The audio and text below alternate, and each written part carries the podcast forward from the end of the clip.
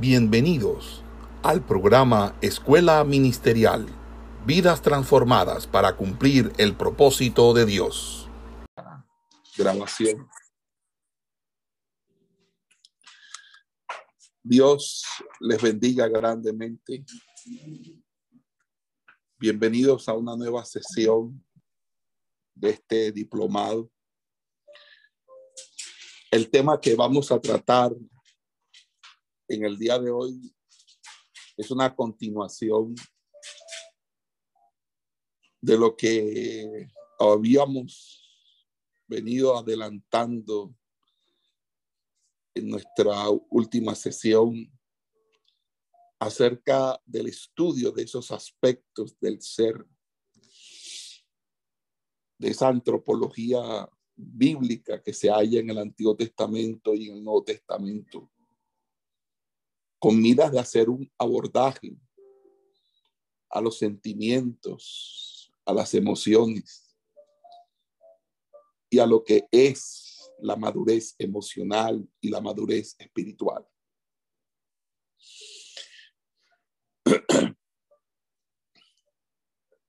Y nuestra última exposición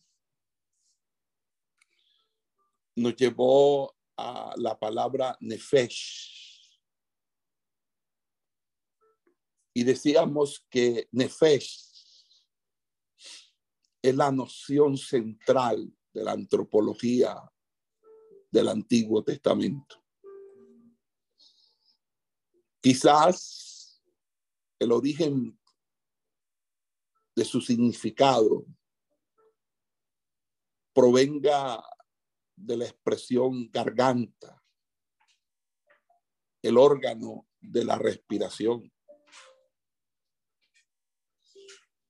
Y que por metonimia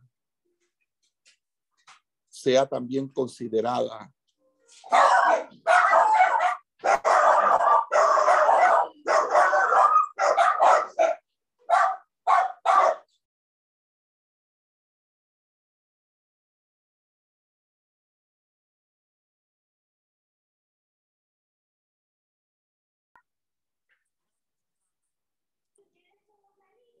Entonces, eh, les decía que Nefesh designa al propio ser viviente en general y más particularmente al hombre. La Nefesh es el centro vital importante del hombre. Es inmanente al ser humano. Es la persona concreta, animada por su propio dinamismo, dotado de sus rasgos distintivos, de su individualidad. Podría decirse que este término se puede significar con lo que hoy llamaríamos personalidad, idiosincrasia. Y es una manera de hablar de la psicología propia de cada persona. Es decir, de cómo la persona es en sus sentimientos, en sus emociones, en sus comportamientos, en sus conductas. Cuando hablaba en la clase pasada acerca de la Nefesh, desde el punto de vista de la teología hebraica del Antiguo Testamento. Hacíamos una distinción y una diferencia que la Nefesh hebrea o el alma en el texto hebreo tiene una connotación completamente distinta a la sige o psique platónica. Les decía que debíamos, por todos los medios posibles, ir erradicando por completo la influencia platónica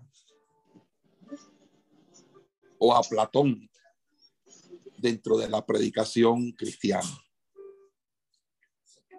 Y al hablar de, específicamente de ese tema, obviamente les manifesté y les sigo manifestando con, con todo el respeto que la manera como la filosofía griega justifica y desarrolla la psique desde un punto de vista dualista, desde un punto de vista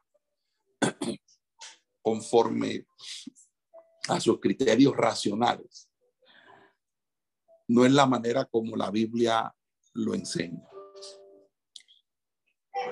Y pese a que en la escritura hebrea del Antiguo Testamento, el Tanakh hebreo, Torah, Nevin y Ketuvim, que es lo que significa Tanakh. Las 755 veces en que aparece la palabra Nefesh. La primera versión que se traduce del Antiguo Testamento es la Septuaginta o versión de los 70. Y de esas 755 veces que aparece, la, la Septuaginta traduce el término sige unas 680 veces. Es decir, que mayoritariamente la traducción griega de la Septuaginta en el Antiguo Testamento identificó la nefesh con la psique, con la psique. Y ahí es donde necesitamos nosotros tener esta consideración fundamental, que aunque el Nuevo Testamento haya utilizado o usado la escritura, la gramática griega, los procesos de conceptualización siguen siendo hebreos, siguen estando anclados en una relación simbiótica con el Antiguo Testamento. Siguiendo este orden de ideas, estuve hablando algo un poco fuera del tema, pero muy relacionado al tema, en el que les expliqué cómo desde la filosofía se llegó al concepto de la divinización del alma y por ende de la inmortalidad del alma. Y les decía sin llegar a afirmar que el alma moría con la muerte física, que la doctrina de la inmortalidad del alma no es la doctrina bíblica fundamental o no es la doctrina bíblica en la que deberíamos anclar nuestra predicación de la esperanza o nuestra predicación cualquiera que sea ella.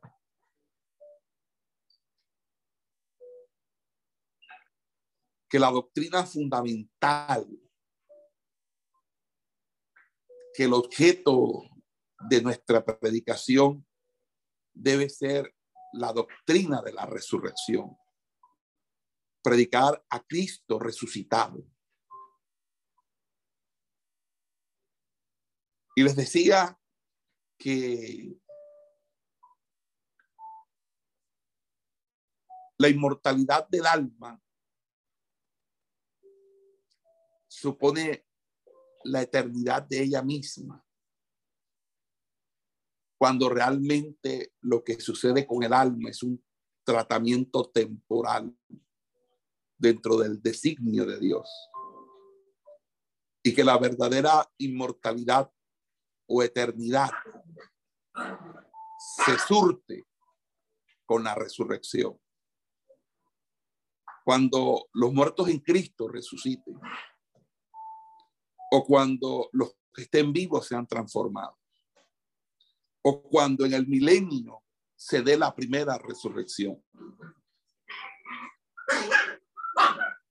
Y aún en la segunda resurrección, para quienes van a recibir los tormentos del lago de fuego, habrá esa recomposición del alma y del cuerpo para y hacia la inmortalidad o para o hacia lo que nosotros denominamos la vida, la condenación eterna. Muchos de ustedes inquietados por, obviamente, sus preocupaciones surgidas de, de la manera en que han enseñado este término, la tradición, manifestaron ampliamente sus inquietudes. Y la clase prácticamente se fue direccionando hacia esas inquietudes, las cuales esperamos haber resuelto en su momento para nosotros hoy poder proseguir hacia la meta y al objetivo curricular. Pero lo que sí debe quedar claro en todos nosotros es que si nosotros seguimos enseñando sobre la inmortalidad del alma cuando el alma es temporalmente colocada en un lugar para luego ser resucitada con el cuerpo. Estaremos haciendo eco en nuestras congregaciones de los cultos y de las apreciaciones platónicas y filosóficas griegas antiguas del concepto que se va a asociar a otros conceptos que realmente no están dentro del marco de las escrituras sagradas. Es por esa razón que le sigo invitando a que se hable de resurrección, porque es lo que es bíblico, es lo que se hacha en las escrituras.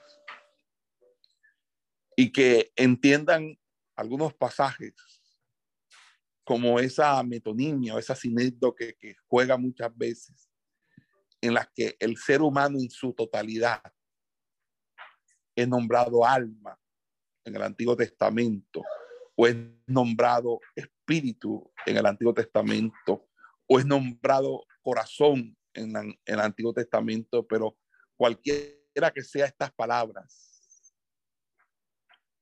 para nombrar, lo está haciendo de manera general y global al hombre como un ser integral. Entonces, la nefesh está afectada porque en ella incurre un coeficiente de corporeidad. Y cuando entendemos eso, podemos ver que ya desde el Antiguo Testamento, el ser humano es una unidad psicosomática. Es una unidad de Bashar y Nefesh. Lo que se siente en el Bashar se siente en la Nefesh. Y lo que se siente en la Nefesh se siente en el Bashar. Cuando usted está triste, que es algo almático, usted pierde el apetito, que es algo biológico. Cuando usted está molesto, que es algo almático, a usted se le sube la presión arterial, que es algo corporal o físico. Las relaciones intrínsecas, simbióticas, entre el alma y el cuerpo, son innegables e indudables en las escrituras del Antiguo Testamento. Por eso el texto hebreo en el libro del profeta Isaías, capítulo 29, verso 8, dice que cuando el ser humano tiene hambre, su nefesh está vacía. El libro del Números, capítulo 11, verso 6, dice que el pueblo hambriento en el desierto se lamentaba por tener la nefesh seca. Es decir, que la nefesh se le indilga operaciones de percepción, de degustación, de olfato, de tacto, cuando la nefesh es obviamente para el Antiguo Testamento parte de esa unión psicosomática. Y es en este punto particular donde surge una de las más importantes diferencias entre la nefesh hebrea y la psique platónica. Porque en la psique platónica el alma es completamente espiritual. Y es completamente espiritual porque el alma no puede estar vinculada al cuerpo. Porque el cuerpo es malo. El cuerpo es la cárcel del alma. Es la creación de un Dios inferior llamado el demiurgo, que para los gnósticos es el autor del cuerpo y que es, además de ello, el Dios que introduce el mal en la humanidad. Por lo tanto, el alma desconoce cualquier tipo de vinculación o asociación intrínseca o de trabajo mancomunado con el soma o con el cuerpo. Pero cuando uno va a la escritura en el Antiguo Testamento, vemos que inclusive se utiliza Bashar y Nefesh de manera indistinta para denotar al hombre entero, funcionando inclusive como sinónimos. Y esa misma sinonimia se puede explicar o se, o se, o se registra en las expresiones Kol Bashar, toda carne, o Kol Nefesh, toda alma. Y esta constatación nos conduce a una conclusión importante,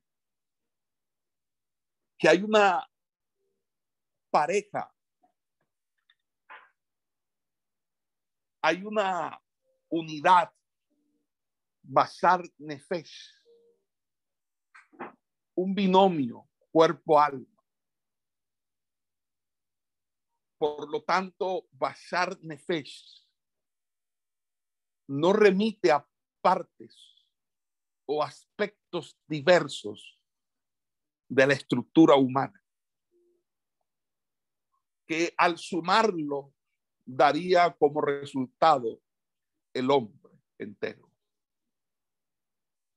Por el contrario, lo que quiere decir las escrituras en el texto del Antiguo Testamento es que cada uno de esos términos es una expresión, es expresión englobante del humano. Todo el hombre es Bashar. Todo el hombre es Nefesh. Por lo tanto, el hombre es unidad psicosomática.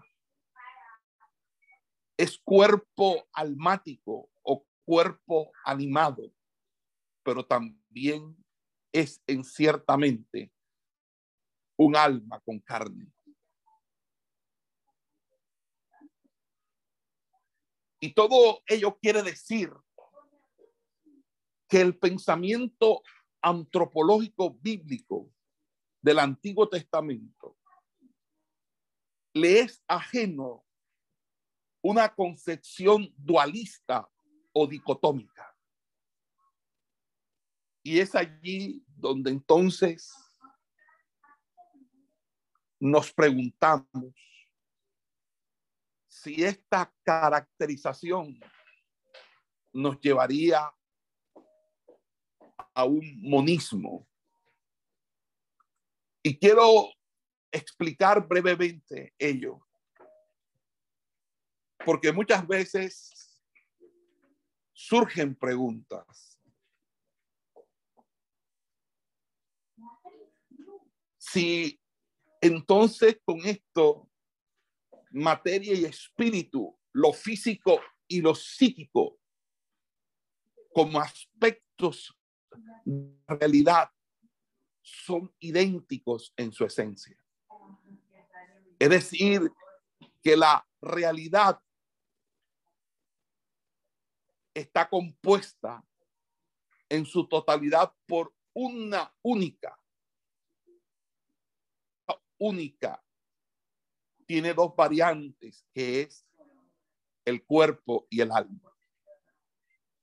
Pero realmente lo que nos dice la escritura no es que el cerebro sea el alma o que el alma sea el cerebro. Lo que nos quiere decir las escrituras. Es que hay una integración, un holismo, donde el ser humano es una realidad compleja, donde el ser humano es pluridimensional, es psicoorgánico, pero es ante todo uno, una unidad compuesta e indivisible. La manera en que las escrituras a nosotros nos describen esto, sin entrar a conceptualizarlo teológicamente, doctrinalmente, es cuando a la nefes se le atribuyen sensaciones orgánicas como el hambre, por ejemplo, que habíamos dicho anteriormente. Pero también se suscita cuando a los órganos corporales se les predica operaciones psíquicas, como cuando las entrañas se conmueven, se emocionan, cuando ve a la persona que ama cuando los riñones exultan o cuando esperan el don divino. Aquí el verbo que designa cada expresión o la palabra que designa cada expresión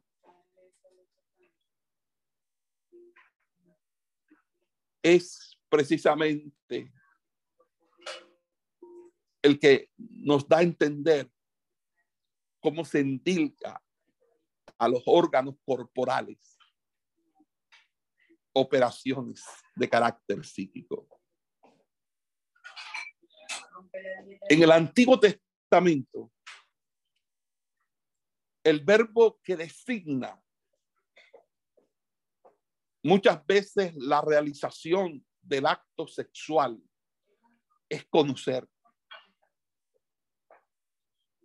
Y ello porque en el amor un alma conoce inmediatamente a otra alma. No hay entre ambas un cuerpo que se interponga. En fin, hay una mutua imbricación de lo psíquico y lo somático. Y esto se ve aún mayoritariamente cuando lo psíquico y lo somático se encuentra cubierto por el vocablo lev, que es corazón. Este vocablo le ofrece un campo de significación semántico para indicar el verdadero centro interior del hombre en el que se imprimen y de donde irradian todas las operaciones sensitivas, afectivas, electivas, cognoscitivas.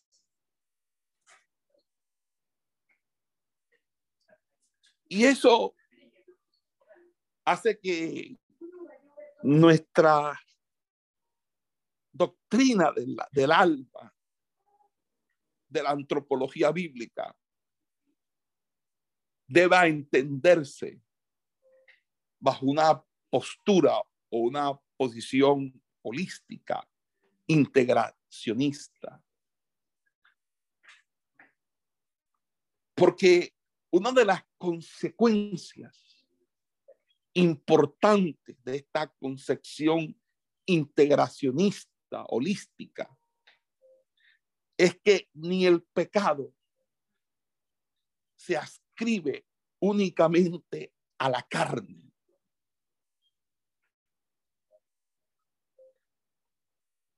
O al cuerpo, ni la santidad solamente concierne a un estrato espiritual o anímico. El pecado es pecado que concierne a la carne, al cuerpo, pero también al alma. Y la santidad es un concepto que se ascribe tanto al alma como al cuerpo. Por lo tanto, el pecado y la justicia, el vicio y la virtud la santidad o la mundanalidad. Van a proceder de decisiones personales que embargan al hombre de manera entera, de un hombre total, indivisible, que se muestra ante Dios. El único que puede separar al hombre en su espíritu, alma y cuerpo. Es Dios.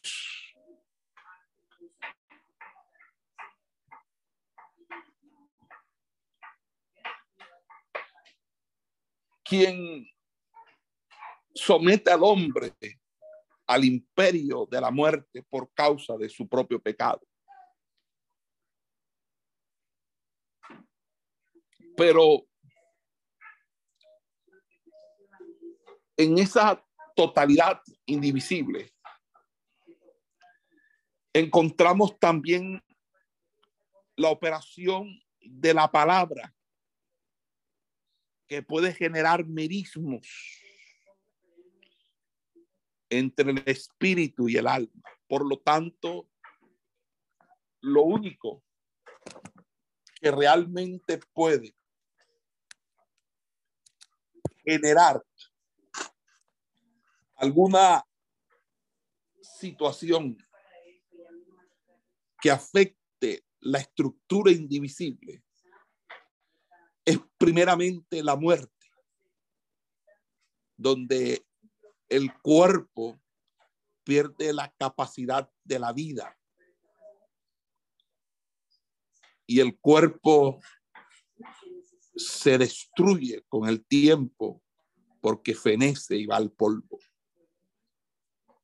El alma esperará su juicio, pero también encontramos una intervención específica en la indivisibilidad cuando la palabra de Dios, que tiene poder creativo y transformacional, ministra para generar merismos. Porque esos merismos son los que permiten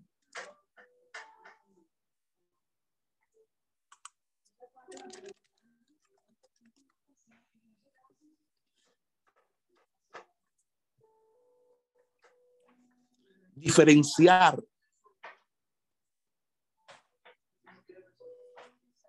nos permiten a nosotros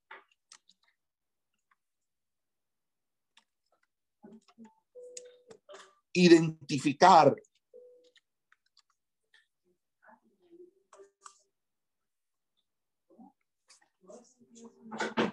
y cuando dice la escritura en Hebreos 4:12 porque la palabra de Dios es viva y eficaz. Y más cortante que toda espada de dos filos. Y penetra hasta partir el alma y el espíritu. Porque solamente Dios es que quien cambia a través de su palabra a las personas.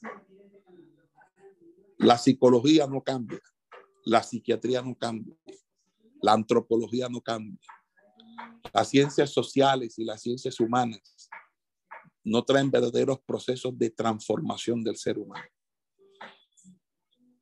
Y la cirugía, la operación, la extraña operación, llega es a través de la palabra viva y eficaz. Dice hasta partir del alma y el espíritu, las coyunturas y los tuétanos, y discierne los pensamientos y las intenciones del corazón. Esa operación de la palabra de Dios es sui generis por la actividad de generar una nueva creación para que las personas experimenten un nuevo nacimiento.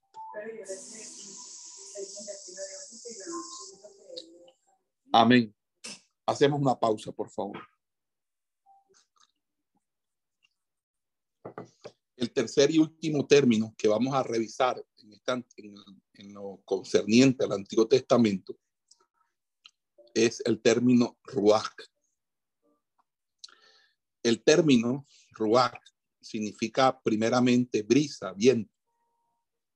También va a significar posteriormente respiración o también vitalidad. En la mayoría de los casos, vamos a encontrar que eh, denota el mismo Dios, al Espíritu de Dios. Y en algunos casos menos, la comunicación que de ese espíritu hace Jehová al hombre. Entonces, se trata pues aquí que hay una diferencia de Nefesh. Porque la Nefesh es aliento, pero un aliento inmanente.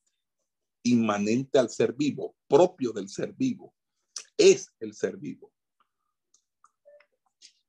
Pero Ruach es una o está asociado al don divino específicamente. Es decir, a la fuerza creadora. Y ahí es donde nosotros podemos decir que en la Biblia, en el Antiguo Testamento específicamente, lo humano es carne, mientras que lo divino es espíritu. Lo humano es basar y lo divino es ruach. Y ahí vamos a encontrar algo supremamente interesante, interesante, interesantísimo. Y es que con el concepto Ruach, el hombre no solamente se ve con los otros dos anteriores como alguien constitutivamente abierto hacia los lados, hacia el prójimo, sino también el hombre es un ser constitutivamente abierto hacia arriba. Y eso se llama apertura trascendental. La apertura trascendental del ser humano. Es decir, el ser humano abierto a ese gran otro y ese gran otro obviamente es Dios, es la apertura a Dios. Y ahí es donde surge el concepto teoantropológico. Y en ese concepto teoantropológico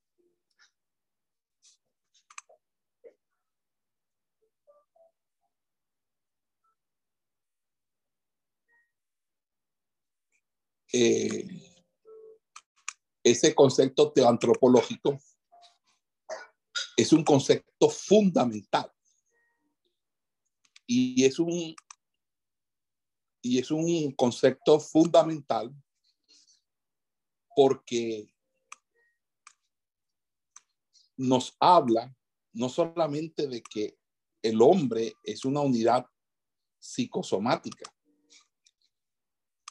sino que además el hombre además de ser psicosomático, es un es alguien que tiene la posibilidad de aperturarse a, Dios, de abrirse a Dios, de recibir de Dios eh, la respuesta. Vamos a hacer una pequeña pausa, por favor. Ok. Entonces, les decía que aquí se agrega un concepto teoantropológico con el que se expresa una nueva dimensión del hombre, o sea, la, de su apertura a Dios, lo que permite que el hombre sea llamado al profetismo y los hombres de Dios sean llamados hombres de espíritu o varones de Dios. Fíjese que muchas veces vamos a encontrar en el Antiguo Testamento una oposición entre Bashar, que es carne, y Roach, que es espíritu. Pero nunca esa oposición eh, puede ser llevado a los extremos del dualismo entre lo material y lo inmaterial. Muy por el contrario, lo que hay es una dialéctica, hay una especie de, de síntesis entre la finitud y la limitación de la criatura, el hombre, frente al poder omnipotente de nuestro Dios, el Dios verdadero. Y es importante decirlo porque muchas veces nosotros confundimos el cuadro de oposición, que es un cuadro que se halla en la lógica, en la lógica del ser humano, el cuadro de oposiciones, los juicios universales, los juicios singulares, los juicios universales afirmativos, los juicios universales negativos, los juicios eh, que son obviamente eh, singulares afirmativos y singulares negativos y particulares afirmativos y particulares negativos. Por esa razón, eh, nosotros podemos entender claramente que cuando estamos hablando de oposición entre cuerpo y espíritu en, la, en las escrituras, específicamente en, en todo lo que tiene que ver con la, eh, la, la, la, escritura del Antiguo Testamento, la escritura del Antiguo Testamento no está planteándonos a nosotros un dualismo, no está eh, simplemente manifestando una diferenciación por oposición. Y esa diferenciación por oposición no es dualismo. ¿Por qué no es dualismo? Permítanme y les explico.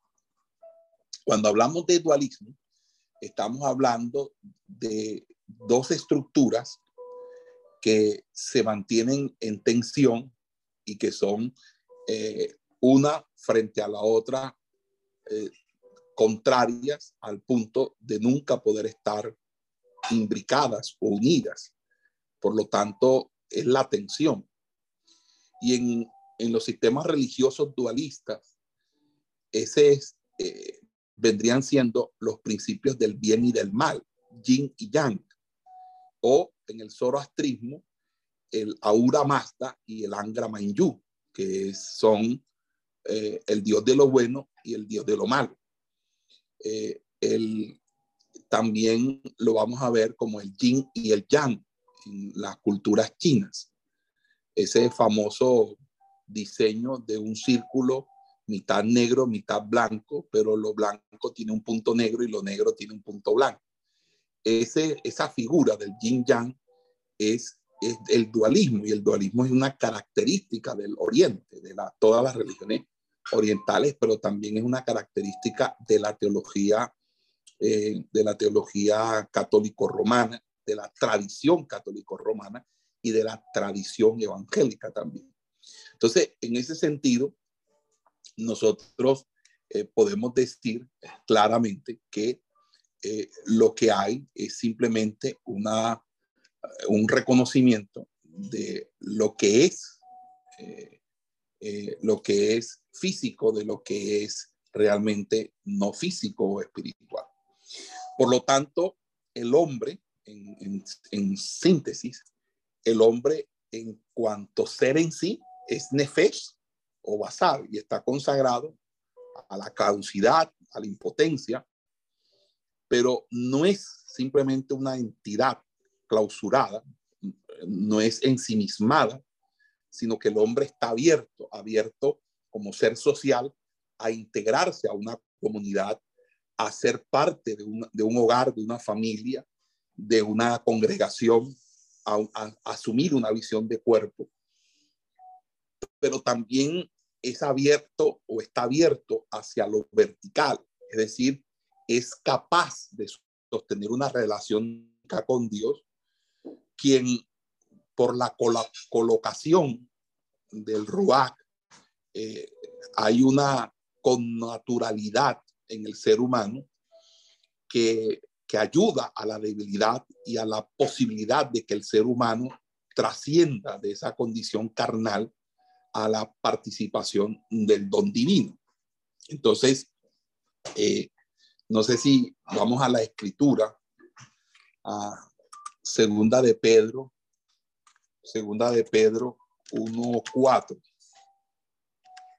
No sé si alguien me colabora en segunda de Pedro 1.4. Esto de la participación de la naturaleza divina aún se hace mayúscula o se hace progresiva al punto de ser completamente participante de la naturaleza divina, inicialmente bajo las arras del Espíritu, pero luego con la participación de la semejanza de su gloria cuando nosotros seamos resucitados en la traslación que el Señor va a hacer de la iglesia por el Espíritu Santo al cielo, en el arrebatamiento. Vamos a segunda de Pedro 1.4 y alguien que me lo lea, por favor. Amén, pastor. Adelante, pastor Elkin.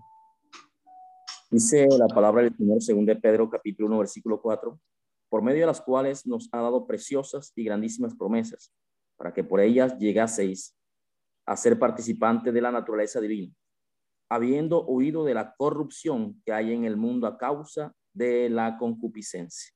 Ah, exactamente, o sea, somos participantes de la naturaleza divina, porque imagínense cómo no vamos a ser participantes de la naturaleza divina cuando el Espíritu de Dios vive en nosotros. Nosotros estamos eh, llenos del Espíritu Santo. Dice la Escritura, el que cree en mí, como dice la Escritura, de su interior correrán ríos de agua viva. Y esto hablaba acerca del Espíritu Santo. Por eso nosotros no debemos contristar al Espíritu Santo. Entonces, con, creo que con esto eh, queda más que claro y más que suficiente la explicación de lo que apunta o hacia dónde apunta la Ruach en el Antiguo Testamento. Quisiera entonces, teniendo ya estos conceptos claros, hacer un pequeño resumen. Eh, y ese resumen diría que el hombre no es objeto en el Antiguo Testamento de una definición abstracta. El hombre no es una definición abstracta en el Antiguo Testamento, tampoco tiene una definición genérica, ni tampoco esencialista, que son los tres estilos que uno va a encontrar en la metafísica filosófica, es decir, al estudio eh, del, hombre, del ser del hombre, del alma del hombre, de Dios, la metafísica meta, más allá de la física, sino que eh, al estilo de, la, de la tradición filosófica, eh, realmente el, ser humano no va por, eh, para la Biblia o para el Antiguo Testamento, no va en ese orden. Más bien, lo que va a describir el Antiguo Testamento es que nosotros somos una unidad, una unidad, que nadie puede separar solamente Dios y que nadie puede estudiar por separado sino la escritura, el poder de la palabra viva y eficaz. Eso lo he explicado. Por lo tanto, es una unidad donde hay soma, donde hay psico, donde hay eh, neuma, o mejor dicho, es una unidad ruach nefesh basar, es decir, una unidad eh, sería el término utilizado en el español. Eh, básicamente es una unidad dinámica, es una unidad multidimensional y tenemos por ende la capacidad como sujetos de una triple relación constitutiva. Primero, nos podemos relacionar con el mundo, con los demás seres eh, vivos, con los que tenemos en común el ser carne, es decir, somos animados por un aliento propio de fe. Por eso usted puede tener un perro y, y, tener un vínculo afectivo con un perro, con una mascota. También lo puede tener con un amigo, con una amiga, eh, con la familia, con el esposo, la esposa, los hijos, etc. Porque de una manera u otra eh, usted eh, está vinculado como, como por el hecho de ser basar, porque usted es carne, pero esa carne está animada por un aliento propio.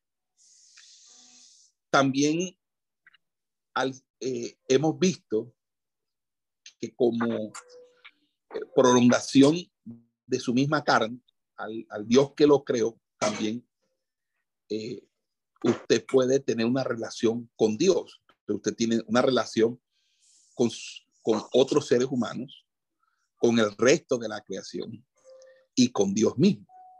Y en ese sentido, usted eh, tiene algo y es que el espíritu mismo puede dar testimonio a su espíritu. ¿Quién me hace el favor y me dé Romanos 8, 17? Que me haga el favor y me lea Romanos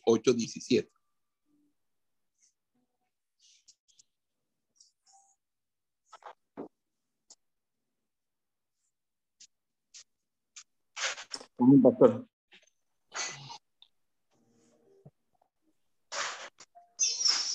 ¿Me escucha, pastor? Sí. El Señor. Eh, ¿Usted quiere el versículo de El Espíritu mismo da testimonio? Sí. Es el versículo 16. Ah, 16, perdón. 8, 16. Dice, el Espíritu mismo da testimonio a nuestro espíritu de que somos hijos de Dios. Amén. Entonces, eh, por esa razón, el hombre es basar en cuanto es un ser eh, del mundo, es un ser mundano. Y aquí quiero explicar dos conceptos. Escúchenme. Escúchenme estos pastores, ministros. Una cosa es la mundanidad y otra cosa es la mundanalidad. Cuando yo hablo de mundanidad, estoy diciendo que yo pertenezco a un mundo. Yo no pertenezco a Marte, ni a Júpiter, ni a Saturno. Yo soy de la Tierra. Yo soy un ser eh, eh, del planeta Tierra. Entonces, mi mundanidad hace referencia al mundo en el cual yo estoy. Yo me muevo en este planeta, yo vivo en este planeta, yo respiro en este planeta. Y hace referencia a mi realidad física con la cual yo interactúo y me relaciono. Y que yo no puedo ahora meterme en una cueva y no hablarle a nadie para ser el más santo de los santos. ¿Ok? Esa es mundanidad. Y otra cosa es la mundanalidad, que ya no tiene que ver con la mundanidad, sino más bien con el carácter pecaminoso que se encuentra en el mundo. Nosotros somos, en ciertamente, participamos en una mundanidad porque estamos en el mundo, pero no somos del mundo.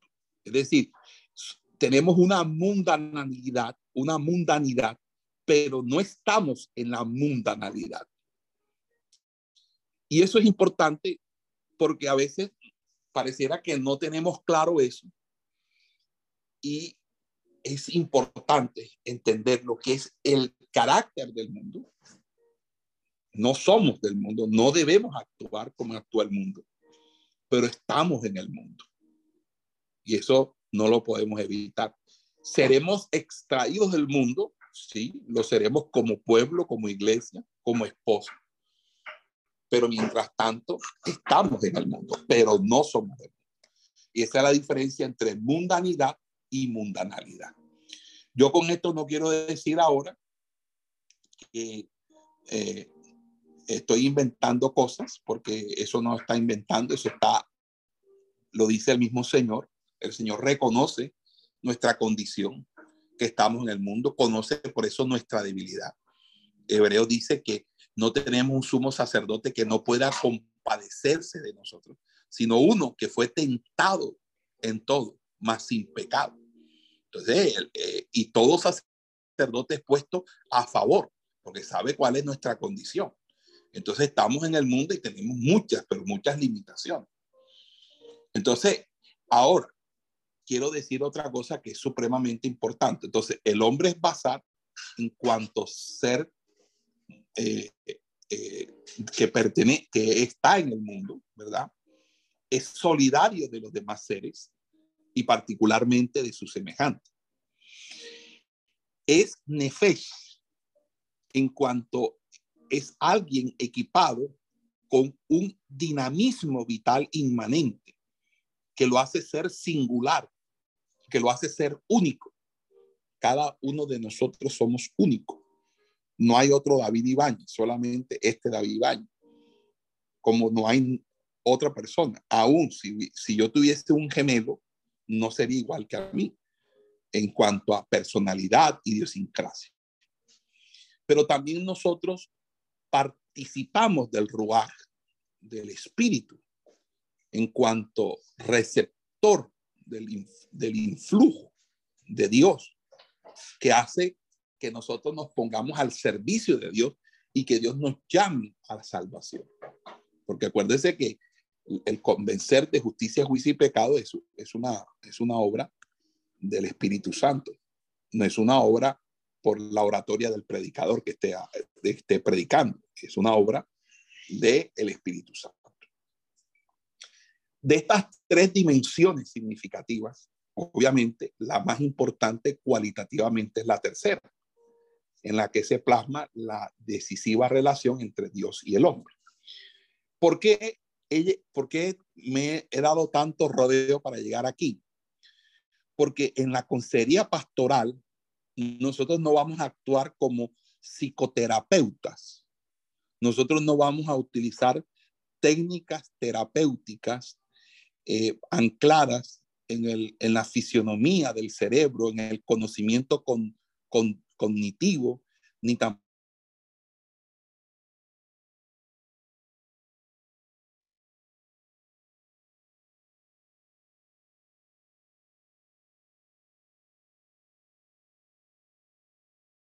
así, sino que lo que nosotros vamos a utilizar como cura del alma es la palabra de Dios.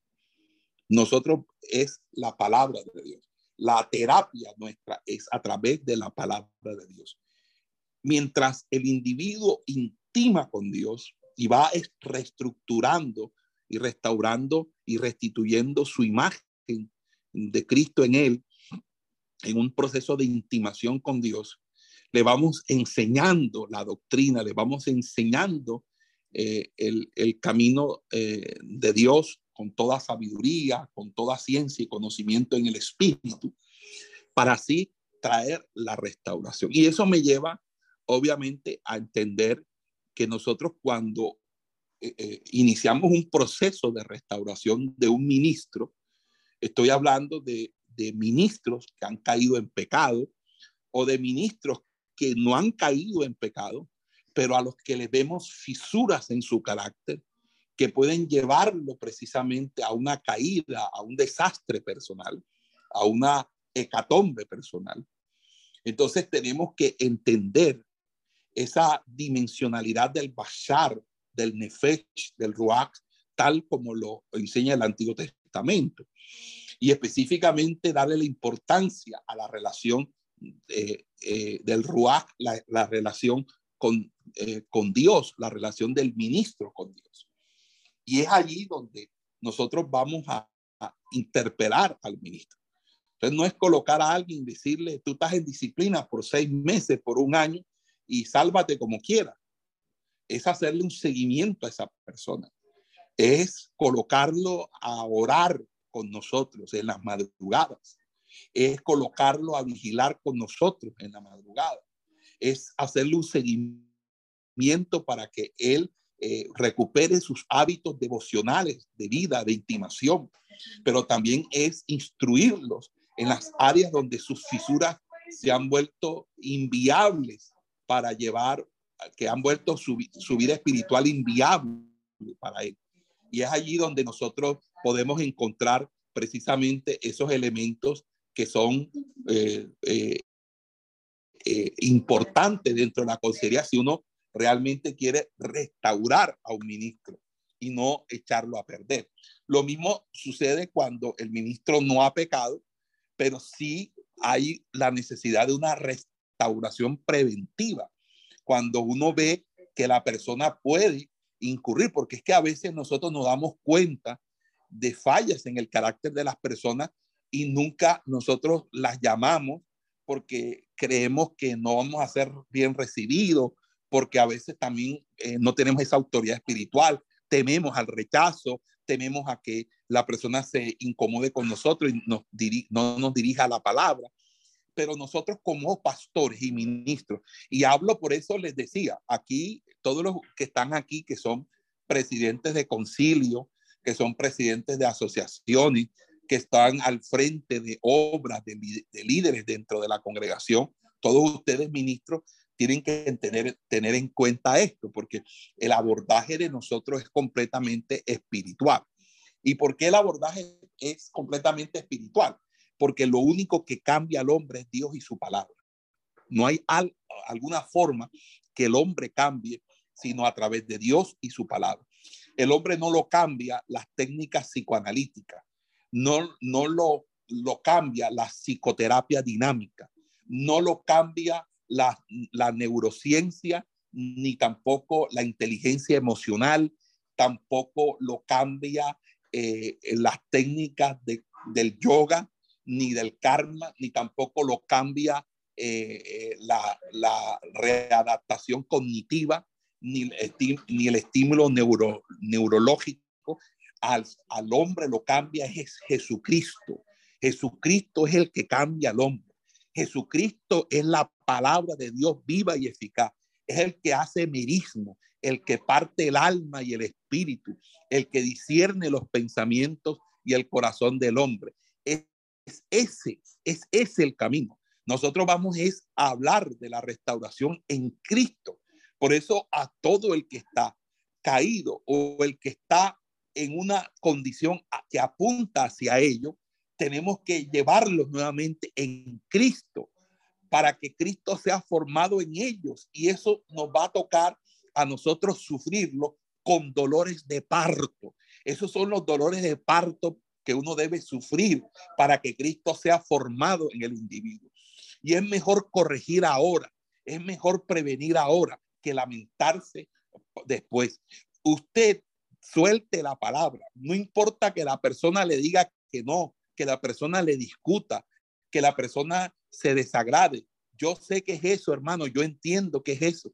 Pero, hermano, cuando usted habla de parte de Dios, usted nunca será avergonzado, nunca la palabra que usted dé de parte de Dios caerá, sino que se mantendrá porque usted no está hablando de su de un por un por causa de una indigestión, usted no está hablando a través eh, por una locura, usted no está hablando por un capricho, no está hablando porque tiene cierto sesgo personal contra el individuo, sino porque usted tiene un discernimiento profético de la vida y la existencia de las personas, porque es eso lo que Dios otorga al que preside. Cuando alguien está presidiendo, el mismo llamado que Dios da al que preside, le da la potencialidad, la capacidad de discernir porque es necesario que el que esté al frente discierna los pensamientos y los corazones. Por eso es que usted, cuando ellos salen a recoger, a sembrar el maíz, ya usted, usted ya viene con la bolsa de crispeta. Por eso, hermano, usted tiene que darle gloria al Señor. Tome esto desde lo que es, desde una perspectiva puramente espiritual. Amén. Damos la gloria al Señor. Hay alguien aquí que está esté pendiente de esta de lo que estamos diciendo y le dé la gloria a Dios. Hay alguien aquí que puede dar gloria a Dios. Gloria a Dios. Gloria a Dios. Gloria a Dios, gloria a Dios. Gloria, gloria, gloria. Amén. Que vive, aleluya. Gloria a su nombre. Ok, entonces. Gloria a Dios. Amén. Gloria al Señor.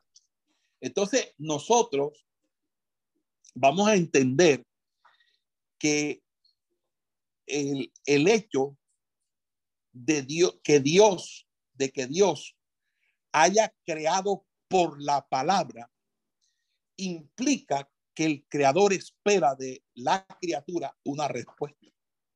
El hombre es la criatura mediante la cual la creación responde verbalmente al creador.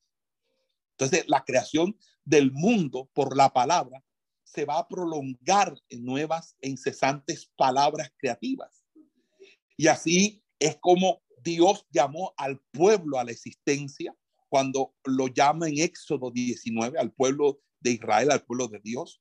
Pero después también Dios llama al hombre de manera singular, lo que hace que el ser humano vive literalmente de esa llamada y se mantiene en la existencia en la medida que escucha esa llamada, persevera en esa llamada, está atento a esa llamada y esa llamada es la palabra divina. No solo de pan vivirá el hombre, sino de toda palabra que salga de la boca de Dios. Por eso nosotros estamos constantemente con Dios en un escuchar y responder. Y allí, en ese escuchar y responder, es donde nosotros no podemos dejar de responder a un Dios que nos habla. Cuando nosotros nos hacemos sordos, no escuchamos, lo que estamos realmente haciéndonos es desobedientes. Y Dios no comparte su espíritu con los rebeldes. Dios no comparte su espíritu. Dios no da su espíritu a los desobedientes. Cuando usted no responde, entonces es por eso una persona que está a punto de morir, está a punto de ser acabado. Hay un salmo, no sé si alguien me lo puede leer, el salmo 38.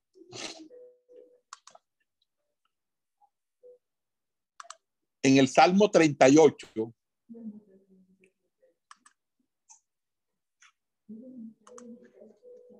versículo 14. Amén. Amén, pastor. 13, eh, 13 y 14. Amén. Capítulo 38, dice? versículo- versículo 13, versículo 14 dice de esta manera, mas yo, como si fuera sordo, no oigo, y soy como un mudo que no abre la boca. Soy pues como un hombre que no oye, y en cuya boca no hay reprensiones. Amén. Entonces, en ese sentido, el hombre, cuando no responde a Dios, el hombre está muerto. Pero cuando el hombre responde a Dios, el hombre experimenta una potenciación de esa capacidad de hablar, de escuchar, de escuchar lo de Dios y hablar lo de Dios. Vamos al libro del profeta Isaías, capítulo 50.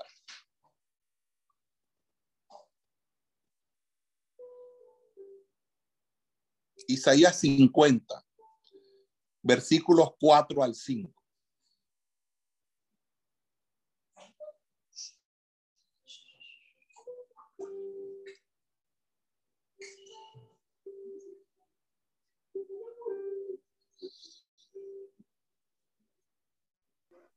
Amén. Versículos 4 y 5, Isaías 50. Dice así, Jehová el Señor me dio lengua de sabios para saber hablar palabras sabias. Despertará mañana tras mañana. Despertará mi oído para que oiga como los sabios. Jehová el Señor me abrió el oído y yo no fui rebelde ni me volví atrás. Hermanos, si usted no se vuelve rebelde, sino que usted obedece, mire la bendición que hay. Repítelo, pastor, en voz alta, pastor Eliezer, nuevamente, ese, ese texto. Dice, Jehová el Señor me dio lengua de sabios para saber hablar palabras alcanzadas. Despertará mañana tras mañana, despertará mi oído para que oiga como los sabios. Jehová el Señor me abrió el oído y yo no fui rebelde ni me volví atrás. Amén. Así es. Vamos al, al Salmo, eh, a Primera de Reyes, perdón, Primera de Reyes, capítulo 3, verso 9. Salomón le pidió a, a Jehová que le diera un corazón que escuche. Primera de Reyes, capítulo 3, verso 9. Amén, pastor. Adelante.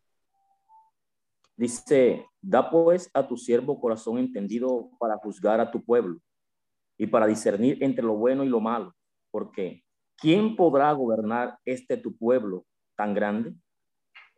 En el texto hebreo dice, dame un corazón que escuche.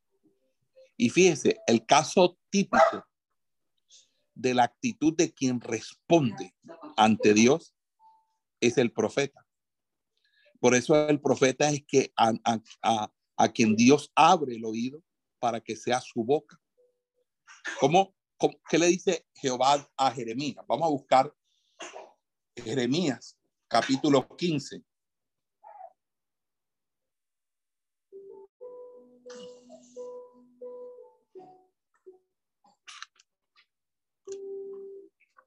Jeremías capítulo 15, verso 19.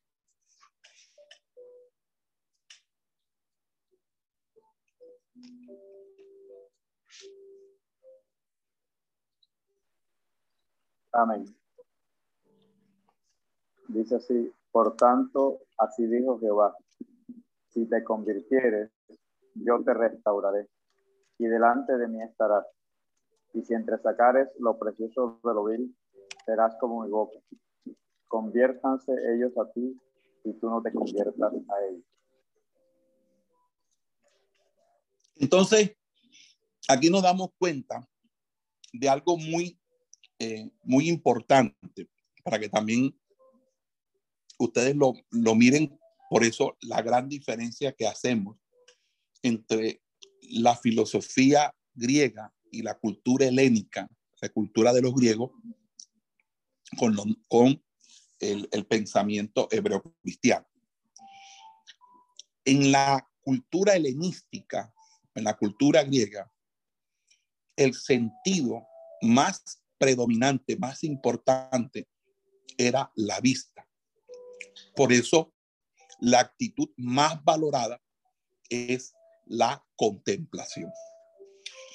Y cuando la filosofía griega se introduce para formar el catolicismo romano, los monjes romanos y los personajes importantes llamados padres de la iglesia le van a dar más preponderancia a la contemplación y a la vida monástica que a la vida tal en como lo enseñaron los apóstoles en el libro de los hechos, que es la vida en común. Por eso hay una interpretación estática de la existencia, donde los, los monjes y el, movimiento monástico que surge de allí se encierran en conventos o se van a vivir de ermitaños en cuevas para supuestamente santificarse o estar apartado del mundo. Pero la verdadera santidad, y aquí es importante, porque no tiene que diferenciar el ascetismo de la santidad. Porque nosotros, Dios no nos llamó a ser ascetas, Dios nos llamó a ser santos. El asceta o el que vive una vida ascética, que es lo que habla Colosenses capítulo 2, es aquel que tiene duro trato del cuerpo en culto voluntario. Pero eso no tiene poder sobre los deseos de la carne. Porque todo aquel que quiera vivir voluntariamente una vida llena de abstinencias, llena de prohibiciones, es alguien que lo puede hacer si es en culto voluntario, es decir, si lo hace para él y si quiere tratar duramente el cuerpo. Pero eso no tiene poder sobre los apetitos de la carne. ¿Por qué? Porque nosotros vamos a entender que la verdadera santificación no surge por, la voluntad humana, sino por la voluntad de Dios, porque la voluntad de Dios es nuestra santificación. Por eso Pablo en el libro a los colosenses criticando el pensamiento el quesaíta, el pensamiento de los de los ascetas judíos y de algunas tendencias eh, que, que, desembocarían en el gnosticismo ascético. En, en, eh, eh, Pablo escribe Colosenses, en, en, esa carta a Colosenses, que nadie os, os prive de culto a ángeles, ni, ni, ni de lugar de, ni de, de día de reposo, etcétera, etcétera. Eh, eh, porque está precisamente mirando eso. Entonces, en cambio, eh, nosotros vamos a observar que la vida de santidad es una vida en el espíritu y es una vida que se da en las relaciones humanas. Es que uno no es santo metiéndose en una cueva. Uno es santo tratando al prójimo. Uno es santo en su trabajo. Uno es santo con su familia. Uno es santo con su esposa. Uno es santo con sus hijos. En la manera en que tú te conduces en tu, en tu vida pública y privada, tienes que mostrar el fruto del Espíritu Santo. Amor, gozo, paz, paciencia, benignidad, bondad, fe, mansedumbre y templanza. La santidad es para irradiar en el mundo de que realmente en nosotros vive Cristo, que realmente Cristo está en nosotros, que ya no vivo yo, más Cristo vive en mí y lo que vivo en la carne, lo vivo en la fe del Hijo de Dios, el cual me amó y se entregó a sí mismo por mí. Es por eso que la santidad es relacional, es cuando estamos en Cristo, nos mantenemos en Cristo, vivimos para Cristo, lo hacemos por Cristo, que nosotros realmente estaremos siempre, siempre, siempre de la mano del maestro, mostrando santidad y mostrando fruto. Cuando la posición es ascética, el ascetismo tiene la tendencia a terminar en el extremo y de cometer las peores aberraciones que tanto critica.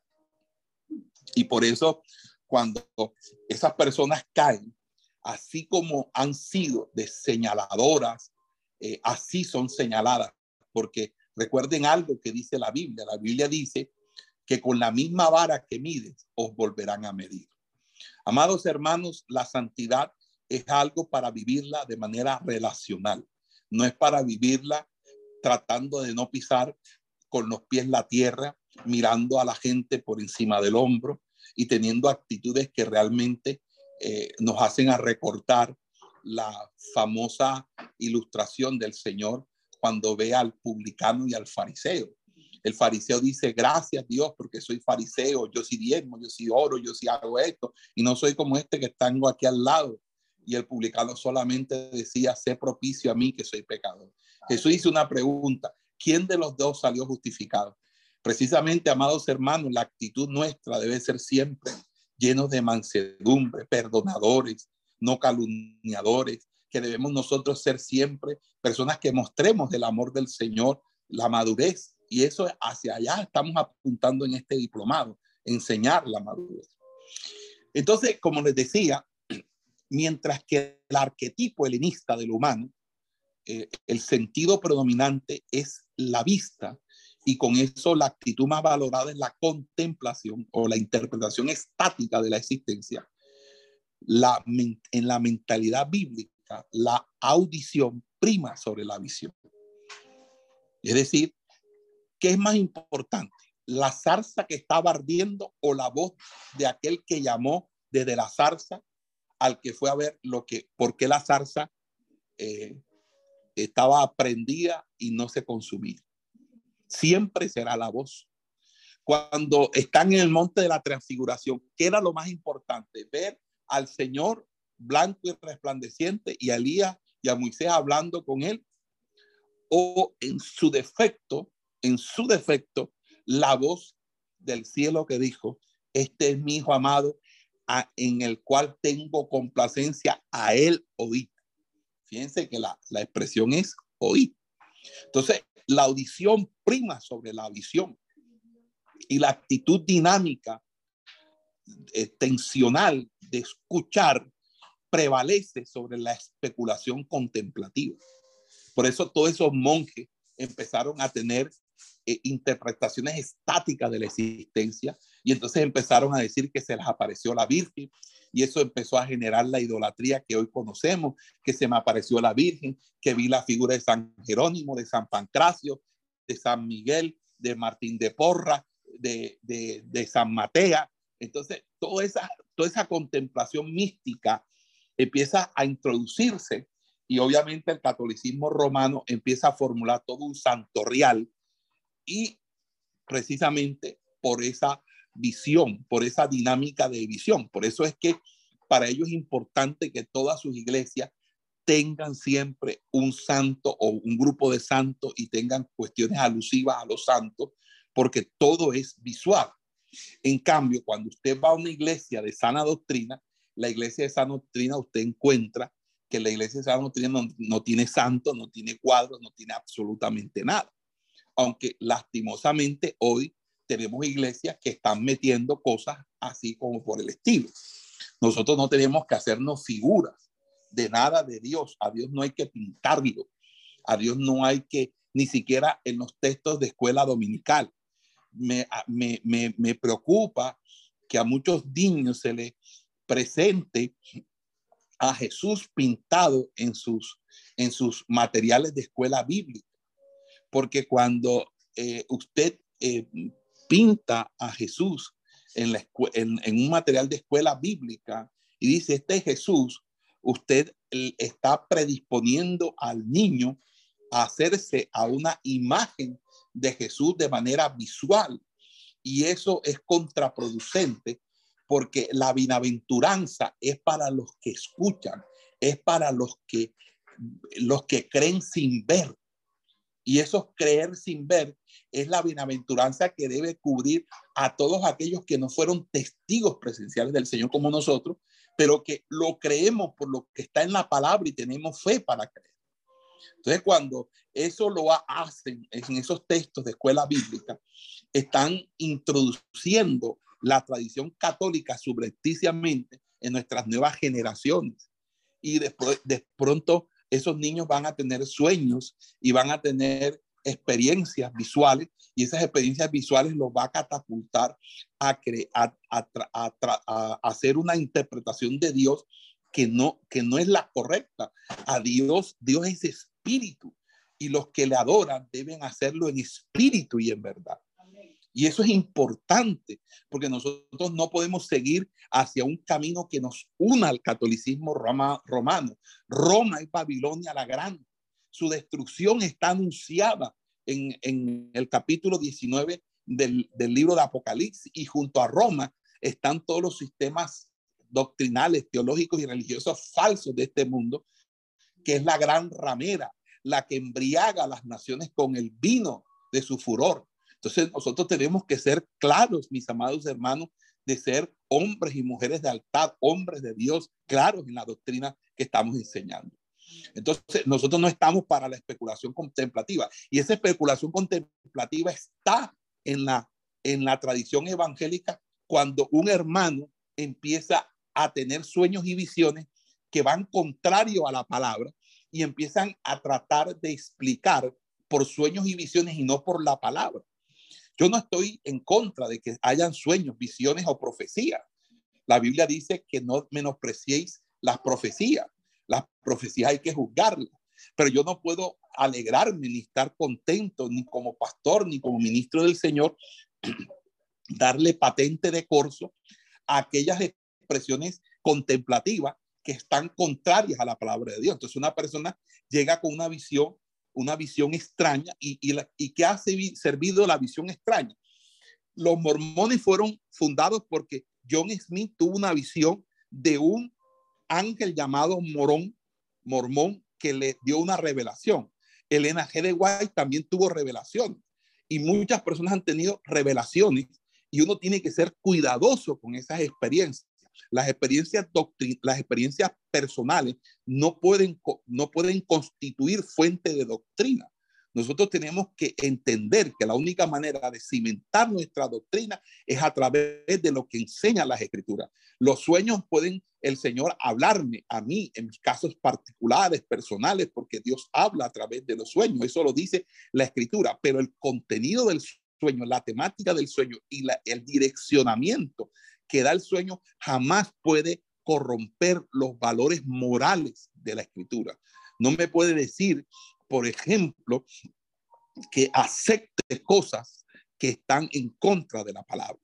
Yo no puedo aceptar nada que esté en contra de la palabra, así sea que un ángel del cielo venga y se me aparezca y me dije y me diga, yo soy el querubín fulano de tal, vengo de parte de Dios. Si eso no va conforme al evangelio, yo debo rechazarlo de manera contundente, de manera concreta y real.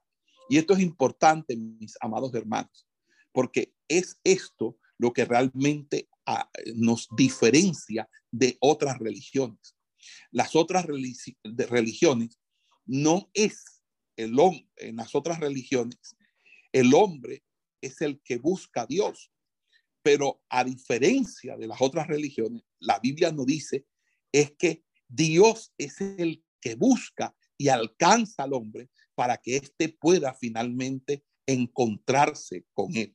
Y por esa razón, mis amados hermanos, la antropología bíblica se diseña bajo el imperativo de describir al hombre como alguien que puede encontrar a Dios, de alguien que puede tener esa relación con Dios. Amén. Gloria sea al Señor. Dejamos hasta aquí. Esperamos que este estudio haya sido de bendición para su vida y ministerio. A Dios sea la gloria. Este es el Ministerio El Goel, vidas transformadas para cumplir el propósito de Dios.